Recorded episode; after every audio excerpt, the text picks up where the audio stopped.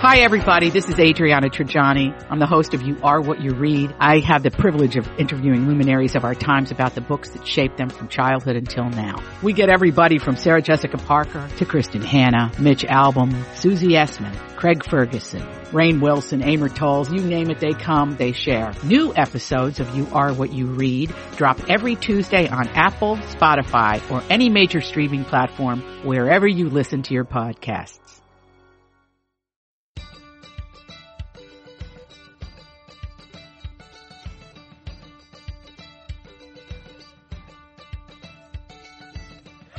I'm Marjorie Punnett. I'm Elizabeth Ries. This is Best to the Nest, the podcast that's all about creating strong, comfortable, beautiful nests that prepare us to fly. And we talk about this idea of preparation to fly. It's an easy thing to say just off the bat, but what does it really mean? I think most of us want our kids to be successful. And that's such a loaded word, Elizabeth. What defines a successful child as they go into the world? Every family is different on how you define that. And, you know, the place where you are in your life, that's what gets really interesting and intriguing as your kids get older and you start to interact with other families. Everybody's goals for their children are so different. But I found this, um, it's a short little article. It was in Inc. magazine about how to raise successful kids. And they say this is according to science. So there are these benchmarks for what they consider, what this article considers successful. So I'll be curious as to how you feel about some of them. But first of all, we want to talk about your success and your fatigue. I don't. If I sound tired, I am tired. I am Just, just, tell everybody where you were because this is very incredible. tired. Well, we had a fun, um, we had a fun show today uh, for Twin Cities Live. So normally, the backstory here on the podcast is that we record like midday generally, and um, and then I was just so backed up and so slammed today that I said, Marjorie, can we record tonight? Which I I very rarely do because by the time it hits eight o'clock, I am like crashing just crashing to the ground and particularly today because I was live at a brewery. I co-hosted the show from a brewery for the whole day and it was so fun to be back with people and, um, and like back in, but it is, I forgot because I just haven't done that in so long. I mean, this was our first event in more than 500 days on Twin Cities Live. Like I used to do a broadcast like this every other month for sure. I mean, generally I'm in the studio, but every other month for sure we'd be doing these like big um event based broadcasts and I forget, you know, just like the noise of the crowd and then I have an earpiece that I wear called an IFB so I can hear uh you know my producer back at the studio and so I can hear programming. That's in my ear. Plus at this brewery they had TVs going so that everybody in the brewery could watch the show as I was doing it live, which means that it's on like a three second delay. So I can just like hear the delayed me in my other ear. And I, I just remember like, man, those things are very fun and also like they really empty the gas tank. Like I get in the car after that and I'm like, oh boy. Because, and part of it too is when you do a live event like that, we are used to as broadcasters, you get used to your breaks. You Yeah. get used to like, you get to sort of, if there's a commercial break, generally that's when, you know, you shut down, you sort of regain your thoughts, you, you sort of plan for the next segment. But when you're out live, the breaks are when everybody comes at you. Yeah. And so you don't even get a chance to sort of like gather your thoughts. So it's just, it is exhausting. It is yeah. exhausting. Well, so if I sound tired, it's because I am tired. But you know, whatever. I'm still here and excited to talk to you. One thing I was thinking about as you were talking about success and that each mm-hmm. family defines success differently. I might even dig a little deeper into that. I think even each member of the family can define success differently, even for Absolutely. the parents for their kids. I mean, there's just, even if you have similar like values, like I've always felt like you know, and Jay and I have a lot of differences on a lot of things, but we always agreed on how we wanted our life to look. Like we thought this is how we we when we kind of envisioned our life, we envisioned the same type of life. And I think important. that's important. So important, yeah. That being said, I don't think that we necessarily have like the same definitions of success for our kids. I don't know if I do as uh, you know, I think we have different definitions of success for them. That's that's going to be a conversation. I, you know, I don't know. start I- growing up. But I don't know that it's a bad one. I don't know I- that it is, and I don't know if necessarily what I like about that is I think like I don't really need my kids to adhere to what my definition of success is or what Right. my husband's is. Like I want them to define what their own definition of success is and then achieve that for themselves. Which would be kind of the same as what Jay and I do. You know, like my definition of success will probably be the day that I'm like, I'm done with everything. And Jay's definition of success will be different than that. You know, I mean, we kind of are like that a little bit. it it I think it's tricky and I think as kids get into middle school and then high school and the social pressures of what defines success Yeah, start to creep in on your family for sure. um, that's when you as a as as a family have to define for each of yourselves what that's going to mean. But I mean, you know this and Jay knows this better than any of us. What defines success within athletics? What's defines success within academics? And when you know you're 15 years old and you've got a lot of those pressures on you, it just it becomes conversations. And I think Yeah. to your point that you and Jay have different ideals of success, Ian and I did too in terms of the sort of school and athletics and those Yeah. kind of things. We weren't necessarily 100% on the same page, but what was helpful is what I valued he allowed me to value and to instill that in the kids and he didn't diminish it. That's uh, yes, I think that's really important. Like Yeah. even it, you know, it's sort of funny too because this uh, here's a silly example: golf. You know, Jay's golf obsessed. The man golf. I think he's golfing right now. I mean, he, he's golfing all the time. Right. And um, and his view of success, like he would really love our kids to do that. He thinks that that would be like wonderful for them to be passed right. on. And I was like, you know, I don't really care. Right. Then they started golfing and then I was like, well, wait a second. I don't really want to be left out of this. And so hence my golf career has begun. And, um, and you're right. Like not only number one, I think not diminishing it is just really a great way to go about it. And then also Right. you might be surprised by the things that you're like, oh, you value that.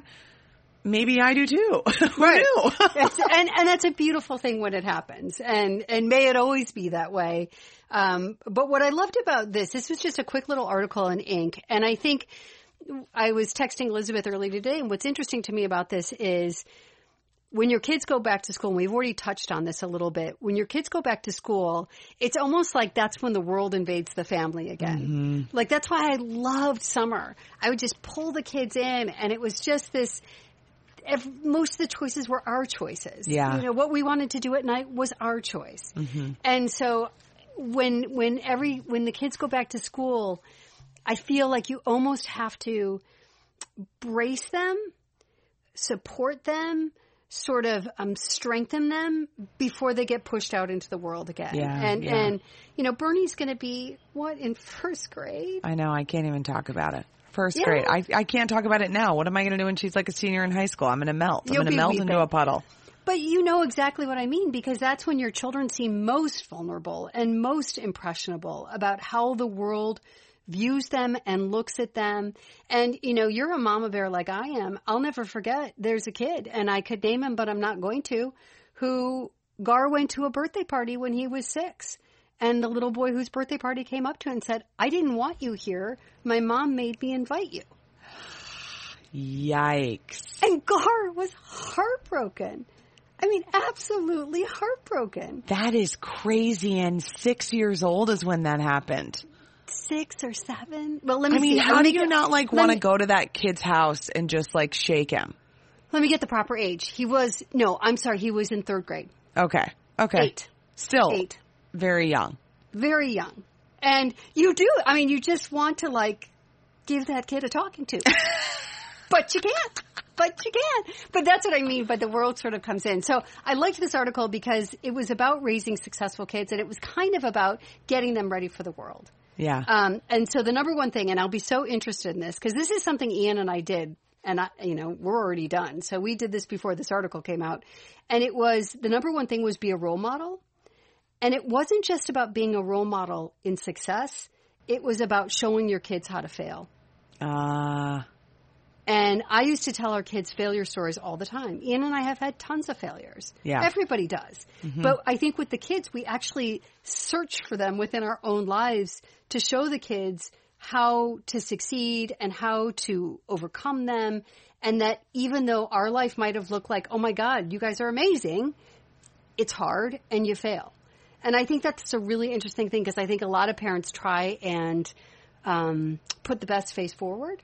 And that's like the worst thing that you can do with your kids. Yeah, I think we probably uh, maybe we need to put more of a best face forward because I think we're really clear when things are hard. I mean, they Right. just know. Like we're really stressed. This is feels overwhelming. This, you know, I, I feel really tired. I feel really exhausted. I feel there's a lot of feelings. And then there's a lot of like apologies that happen. Like I'm sorry that I said that. I'm sorry that I got upset like that. I you know, and I think sometimes I'm like, boy, maybe if we just wouldn't do the things we had to apologize for, that would be better. But I guess maybe the apology counts for something. It does, and maybe minimize those to a certain number a week. Yeah, eh, yeah. But but in the piece it said, let them see you do some. Let them see that you do sometimes try and come up short, because of course they will fail at things themselves, and you want to teach them two things: don't be afraid or ashamed of failure, especially if you've given it their all, and rebound from it right away. And Yeah. I think I think that's the key is if kids don't understand failure, they don't understand how to come back from it. And this was the interesting part. It said a few years ago, researchers at the Massachusetts Institute of Technology ran experiments with children as young as 15 months old. The more their parents let them see that they struggled and failed at times, the more resilient the kids became. So I told you, Yeah. this is science. They say it's science. But like second- that's so that's uh, the one thing I don't like about those things is when it's like, well, what are you specifically failing at? Like, what's the example of how I that's don't working? know. I know because I I'm just don't thinking, like, what Little are you failing Reporter. because you're like. Uh, I'm trying to reach that top shelf and I'm failing at reaching the top shelf and oh, I'm struggling. I mean, give me a break. Like, that's not like actual failing. I mean, Right. you know, if you're Right. talking about like what actual failing is, it's like, you know, messing stuff up. I Right. I don't know. And I then I wonder like, well, then what level of exposure for kids of when you're actually failing is okay? I I mean, it gets confusing. And then I also don't really like You're the also very- rebound. You're also very tired. I'm very tired right now, but I also don't like the rebound so fast. Like show them how you pop right back up, how you rebound right back no, up. No, no, no. I don't think it's saying that. I, I think it's saying, and I, I'm not going to go into my failures in this moment or my husband's, but I think what they're saying is that if you really get knocked down, that be open about what the process of rebuilding looks like. Yeah. Not about just like, you know. Rebuilding I like better than rebounding. I don't I'll- know. I'll write Inc. magazine and say we would like to change rebound to rebuild because Elizabeth is tired and she wants rebuild. I But your just want you to know too that I I would be a great editor for that type of a publication. Also, I'm a really wonderful editor of restaurant menus. I find every typo that's on a restaurant menu. If there is a Noted. typo on a restaurant menu, which I'm going to tell you something nine times out of ten, there is. is one on a restaurant Yeah. menu, I will find it and I will point it out See, just to the right people there- at my table, not to someone who works at the restaurant. Well, see, you, you should point it out to the person at the restaurant because that's a failure on their part, and then they can go share it with their children, I would like see you to rebound. and then they can rebuild Elizabeth. rebuild. They can rebuild. Okay, the next one: teach them to love the outdoors. Yes, 100%. I'm totally on board with this. I totally failed at this one. Really? Although my children went to, Gar went to an outdoor preschool, which was quite wonderful, but then it kind of ended there. Yeah, he wanted to be in the Boy Scouts in the worst way, but his dad was working nights. I went to one Boy Scout meeting. It was all men and me. And I said, honey, I can't do this for you. Yeah, yeah. But I- you don't have to like have them be in Boy Scouts to love the outdoors. You just like let them explore the outdoors. I think a big, the biggest thing that you can do is let them be barefoot. Like being barefoot is very important and Yes. just being outside and like letting them just stand around and look at bugs and like pick up leaves and feel what a stick feels like when you crunch it between your hands and when Yeah. you like hit it on the ground and just not being afraid to like stand there. You know, my kids and I go for a lot of like they Frankie and Bernie ride their bikes and then I take Heathcliff in the stroller right. and we go right. power through. And they love to ride their bikes ahead to to a bench and then they stop and take a rest and like look around at things while I'm catching up to them. And I think they're just like sitting there appreciating outside. It's great. No, it's a that's a really good thing. I generally hate nature. Um, so it scares me. It just scares what is, me. What's your problem? Are you tired too, or what's going on? That's right. No, everything kind of scares me, and so I don't think. And about I, outside. Well, just like like okay, I'll just be really clear. Like when they say teach them to love the outdoors, my kids would play outdoors. I mean, they'd go to the park and stuff yeah, like that. that's it. But my my older son more than anything wanted us to be a camping family. Oh, sure. And that just wasn't going to happen. I mean, yeah. it just really everything scares me. Bears scare me, snakes scare me, spiders scare me. I just certain plants scare me. I mean, it just it was going to be difficult to love Nate, to teach them to love the outdoors. Although they did spend some time outdoors, but it was a very controlled environment. very controlled. Very controlled.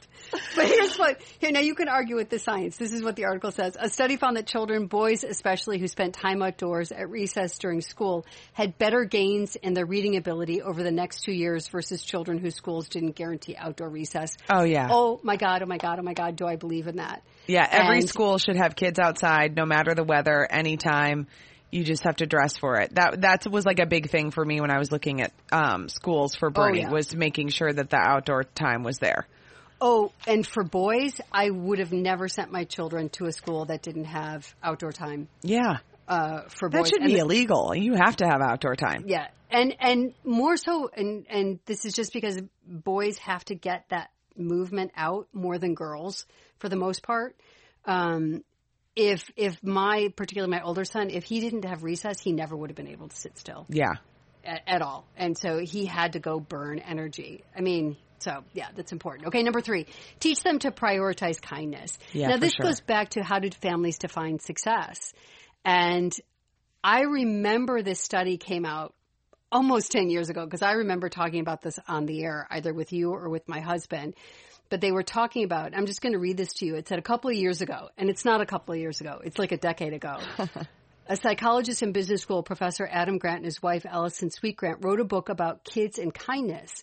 In the article they wrote for The Atlantic around the same time, they made an interesting point. Tell me if you remember this, because this stuck with me. Huh. More than 90% of U.S. parents say that one of their top priorities is that their children be caring but if you ask children what their parents' top priorities are for them, 81% said their parents value achievement and happiness over caring. Wow, really? Yeah.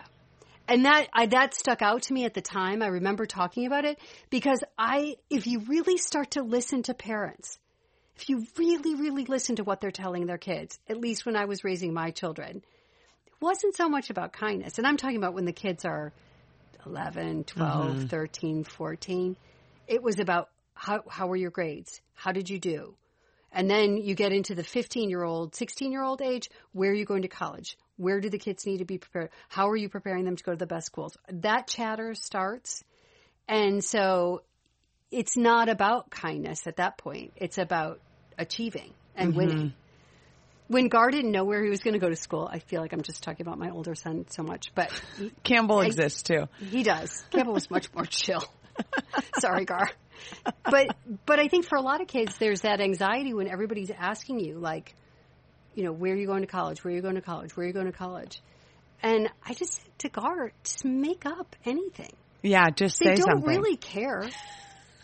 They don't. And it was the same thing when he, when both of them were graduating from college because people start, you know, where are you going to go to work? What are you going to do? What are you going to do? What are you going to do? And I said, make it up. Yeah. Just make it up. Yeah. You're moving to Florida to go to clown school and you just keep changing it and see how people react because you don't have to be stressed about it. You feel like the whole world's looking at you at that age, but people don't care. Well, you also have to remember that it's just people, it's just people's like natural thing to ask you what the next thing is. It's like all they can think of to talk about. It's like the second you get married, they go, "Well, when are you going to have a baby?" Right. The second you get have a boyfriend, when are you are, is he the one you're going to marry? You Right. know, it's just like you can and th- I think so much of that is just like American culture. We can just never be Right. We can never be. That's I'm just gonna put a period there. Right. We can never be. It's Right. always about where we're going next, and it's exhausting. It's exhausting. Well, here, Elizabeth, I retired on Thursday. No, oh, was it? Yeah, last Thursday. This is very exciting, Marjorie. So I've been, I've been, reti- I'm getting another job at some point. But right now, I'm just being. I have no idea what I'm going to do next. this no feels idea. very good for you to have It- this. It does. type we'll of see how long. attitude. My, my husband keeps saying, "How long will that last?" I don't know. What I know to be true is it lasted a week so far. Just Okay. say to him, "I don't want to tell you where I'm going. I'm just going to be." Right. What was Add- the sound at the end? I like that one. Just add it. add it Um, at the end. This next one we all know. Praise them the right way. Oh yeah, this is very good. This is about praising the process, not the um, not the end result. Am I right? I didn't even read the article. I'm just asking do you. your homework. No, I just glanced at the headlines and I didn't get into the actual meat of it. I was like, You're oh, I like right. these things. Okay, let's talk about it. But I'm not getting, I'm not getting into the stats. I waited for you to do that. You're exactly right on this one. It's about the process. And Yeah. then um, this one was interesting. Number five, this is an article about how to raise successful kids. And I think this is important that you sort of drill down a little bit on this before your kids go back to school. That's why we're talking about it now. Because, boy, the world is a tough, tough place. Um, be there for them and then some. And Yeah. the author goes on to say, yeah, there's a lot of negative press about, you know, this generation gets over babied, overwatched, over everything.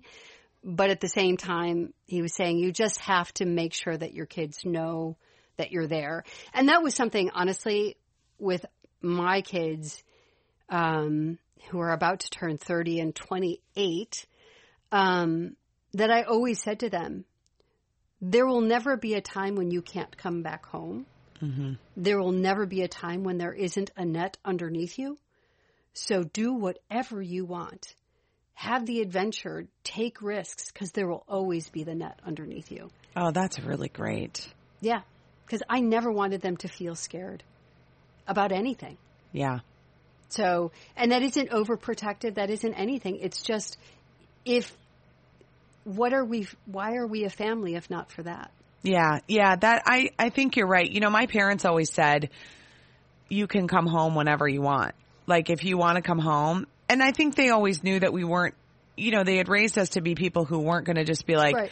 I'm going to be home and then live there forever, you know, but it was Right. you can come home whenever you want and all of us did at some Right. point. Like all of us, you know, and we all, you know, went to college. We all then left and moved into different cities and did whatever. And then there was always like a little interstitial period for all of us. For me, it was almost two years of living at home and kind of just having that little net and having like, oh man, like a little place to breathe after school and then trying to build your career. And you know, you have to remember, I mean, this is the one thing too that I think like millennials and young millennials get a bad rap for moving home.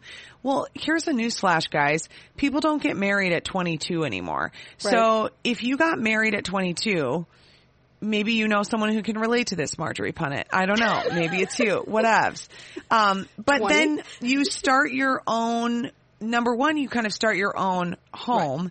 But number two, you have a dual, a lot of times then you would have like a dual income situation Right. where you would have two people making money and living in like a little one bedroom. Well, guess what happens when you live in a little one bedroom by yourself? You have to absorb all of the You're of that.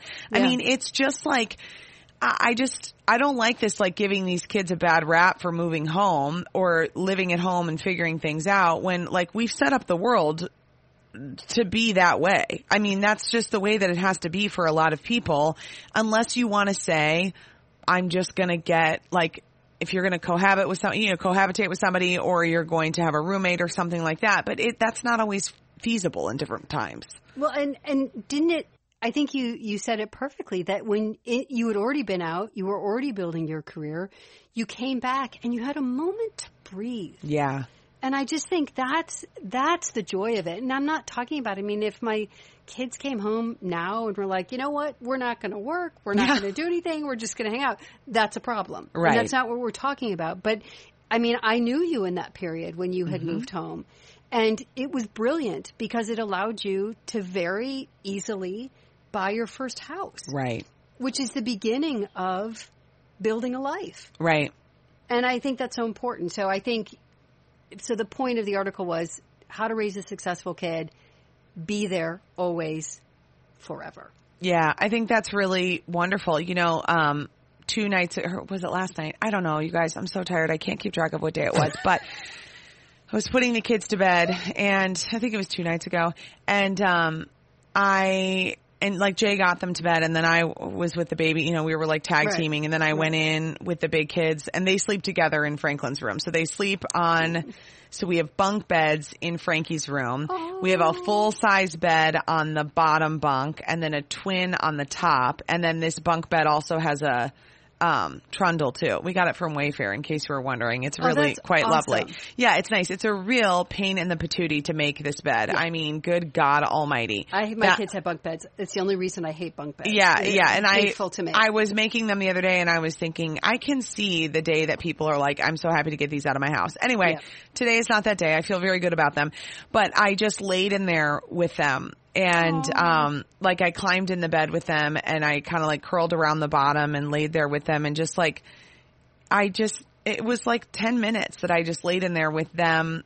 I just listened to their chatter. And like they would say little things to me and then, you know, Frankie says all these like dopey silly things cuz he's a 4-year-old little boy who's just like blah blah blah blah blah and you know, Oh. he's just like like what if we had what if we had horns on our faces? Mo ho ho ho. You know, there's just like funny things. And um and I just laid there with them and I thought like this is just so nice. And they were both like, you know, Bernie wanted to hold my hand and Frankie wanted to like snuggle in closer. And I, I did have one of those moments of like, this time is fleeting. Yeah. And I, and the more time that you can spend not trying to tell them something and not trying to teach Oh, them something and not trying to make them into something, but just listening to who they are is the most precious thing. And that's where you, you learn the most about them is just Absolutely. in those quiet moments, which I Yeah. mean, isn't that the truth about so much in life? Just Yeah. be, Are the- just so be. That is a thing for you tonight. It's just Yeah, I'm you. like done with Nike. Just do it. I don't want to do anything. I just want to be. I don't want to do it. I don't want to do it's any more. hard to- it's hard to sell athletic wear. when you say just be, don't move, Just be. don't do anything. That should be like maybe that will be my athleisure line, and it's not meant for doing anything, but just being. And That'd be par- great. I will partner with you on that one. Because I think either we're both really tired. I think there might be a little bit of genius in that. I'm tired. might Maybe be- every so often, every maybe like every month, we need to do like an 8 p.m., 9 p.m. podcast, and with a with a person who's so sleep deprived. I mean, Heath, he's just been waking up so much, and I just think, why do you do this? You know what would only make this better? Is if we were both drinking. If we were drinking, it sounds like we're drinking, and I am stone cold. St- oh well, I did have um, half a hard seltzer at that brewery. I There you should go. admit that. There you go. you can wrap. I'll wrap it right now. You're done. I know. I feel very good about being done. All right, here we go. If you're enjoying this podcast, please subscribe wherever you get your podcasts and give us a review at Apple Podcasts. And if you need to say in the review that these two are loopy, loopy, loop, we'll take it. That's fine. Yeah, we'll take it. Uh, okay, from Sarah. I'm going to call her Sarah Moo, Okay. even though it's really Sarah M00. But I like Sarah Moo better. she wrote to us and said, "You bring joy!" Oh, Exclamation mark! You bring joy. Life gets busy and I don't always get to listen each week, but when I come back to catch up, I feel a sense of calm and joy when I listen to your podcast, like catching up with an old friend. You bring such great perspectives to all the little daily joys and struggle and remind me that I'm not the only one that experiences bumps along the road of being a mom, wife, and chief organizer of our family life. Thank you. Well, thank you, Sarah Moo. Find us on Facebook and Instagram at Best to the Nest or go to besttothenest.com to subscribe to our newsletter. We are the podcast that brings you home.